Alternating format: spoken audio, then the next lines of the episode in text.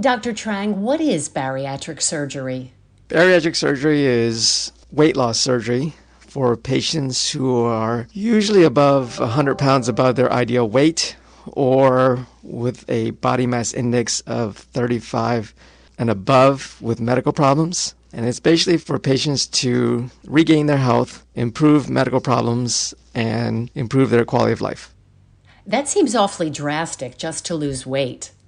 It actually is becoming more common and accepted because it depends on your perception. Many people have tried dieting, exercise, and all the other modalities to lose weight and have just been unsuccessful. And if you try it over time and you do everything you can, even with medications, and you're still gaining weight and still having medical problems, then it kind of becomes, for some people, their last option. The way it should be viewed is surgery is just another tool to help you lose weight, get your health back. We do a lot of other things to improve our quality of life. The way you look at it, you know, plastic surgery, cosmetics, everything people do is to improve their quality of life. And if, depending on perception, some people may look at that as drastic. So, what are the different procedures and who are they for? So at St. Mary Hospital, we offer two of the main ones that have been proven to be effective long term and also with the best benefit to risk ratio. And those are the gastric bypass and the sleeve gastrectomy. The gastric bypass is for patients who want to lose weight but also may have other medical problems such as severe reflux or really uh, significant diabetes. Both surgeries help you lose weight, they just do it in a slightly different way by altering the GI anatomy. How do you decide which surgery?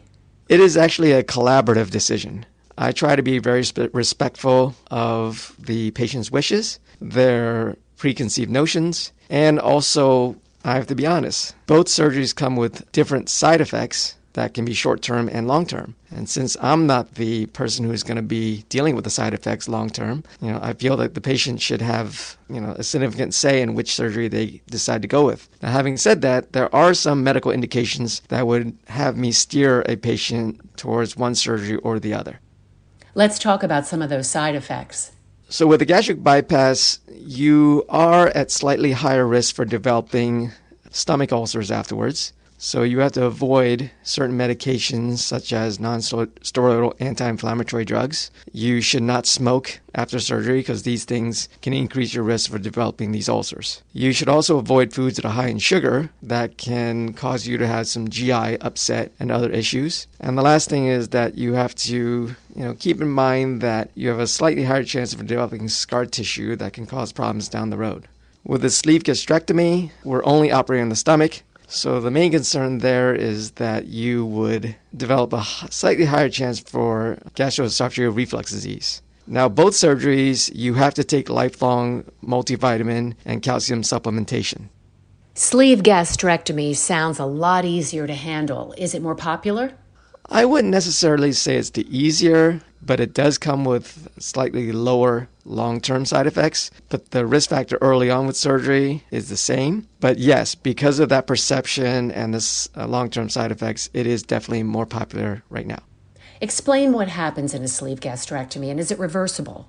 A sleeve gastrectomy is done minimally invasively, where we go in with small incisions and cameras and instruments, and we remove approximately three fourths of a patient's stomach. It turns the stomach into a tube like structure, almost uh, like your intestines. And so it limits how much a patient can eat at a certain time and how quickly they can eat. Because we're removing three fourths of the stomach, it is not reversible. What about in a bypass? With the gastric bypass, we're essentially creating a new stomach pouch in the upper portion and separating it from the remainder of the stomach. We then bring up a loop of intestine to essentially bypass about 80% of the stomach. And so the food will never enter 80% of the stomach. That surgery, because we are not removing anything, is technically reversible. Both surgeries sound life altering. It does alter it for the first one to two years. Afterwards, some patients can eat a little bit more because the body finds a way to absorb or compensate. The portion you can eat can uh, increase over time. So the main effects of the surgery last for up to one or two years. After that year, do you start gaining weight again? No, hopefully the idea is that within that first one or two years, you have essentially reset your eating habits, made better food choices, increase your lifestyle where you're more active, and applied all those things that keep us healthy and help us lose weight. And so when you do things over time, it actually becomes repetitive and habitual and it becomes you know your new lifestyle. The surgery helps reinforce these activities so that in two years when the effects of the surgery may be a little less still present but less you won't feel those effects because you've been doing the same thing for the past one or two years. How long of a process is it from when I decide this is something I want to do until the surgery actually takes place?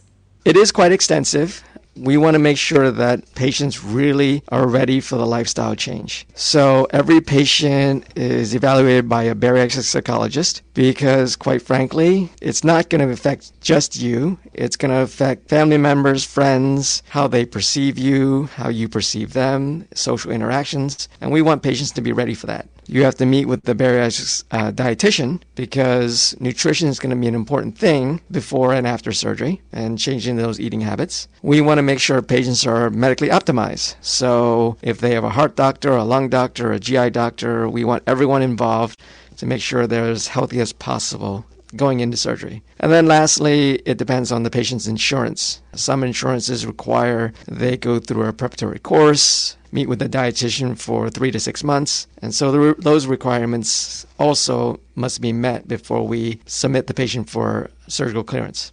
And finally, is there anyone who is not a candidate? There are some medical indications for patients if you can't tolerate anesthesia or the stress of surgery is too much, then obviously that is a uh, medical indication. I also feel that patients have to be ready for surgery. So if a patient isn't ready for surgery, either mentally, uh, emotionally, isn't willing to make the changes afterwards, then they should definitely not proceed with surgery because they may not be as successful. So I always tell my patients, you may see me now, you may decide that you're not ready for surgery, and that's perfectly fine. And we can revisit this a year or two later. Because if you're not ready for it, then it won't be as effective.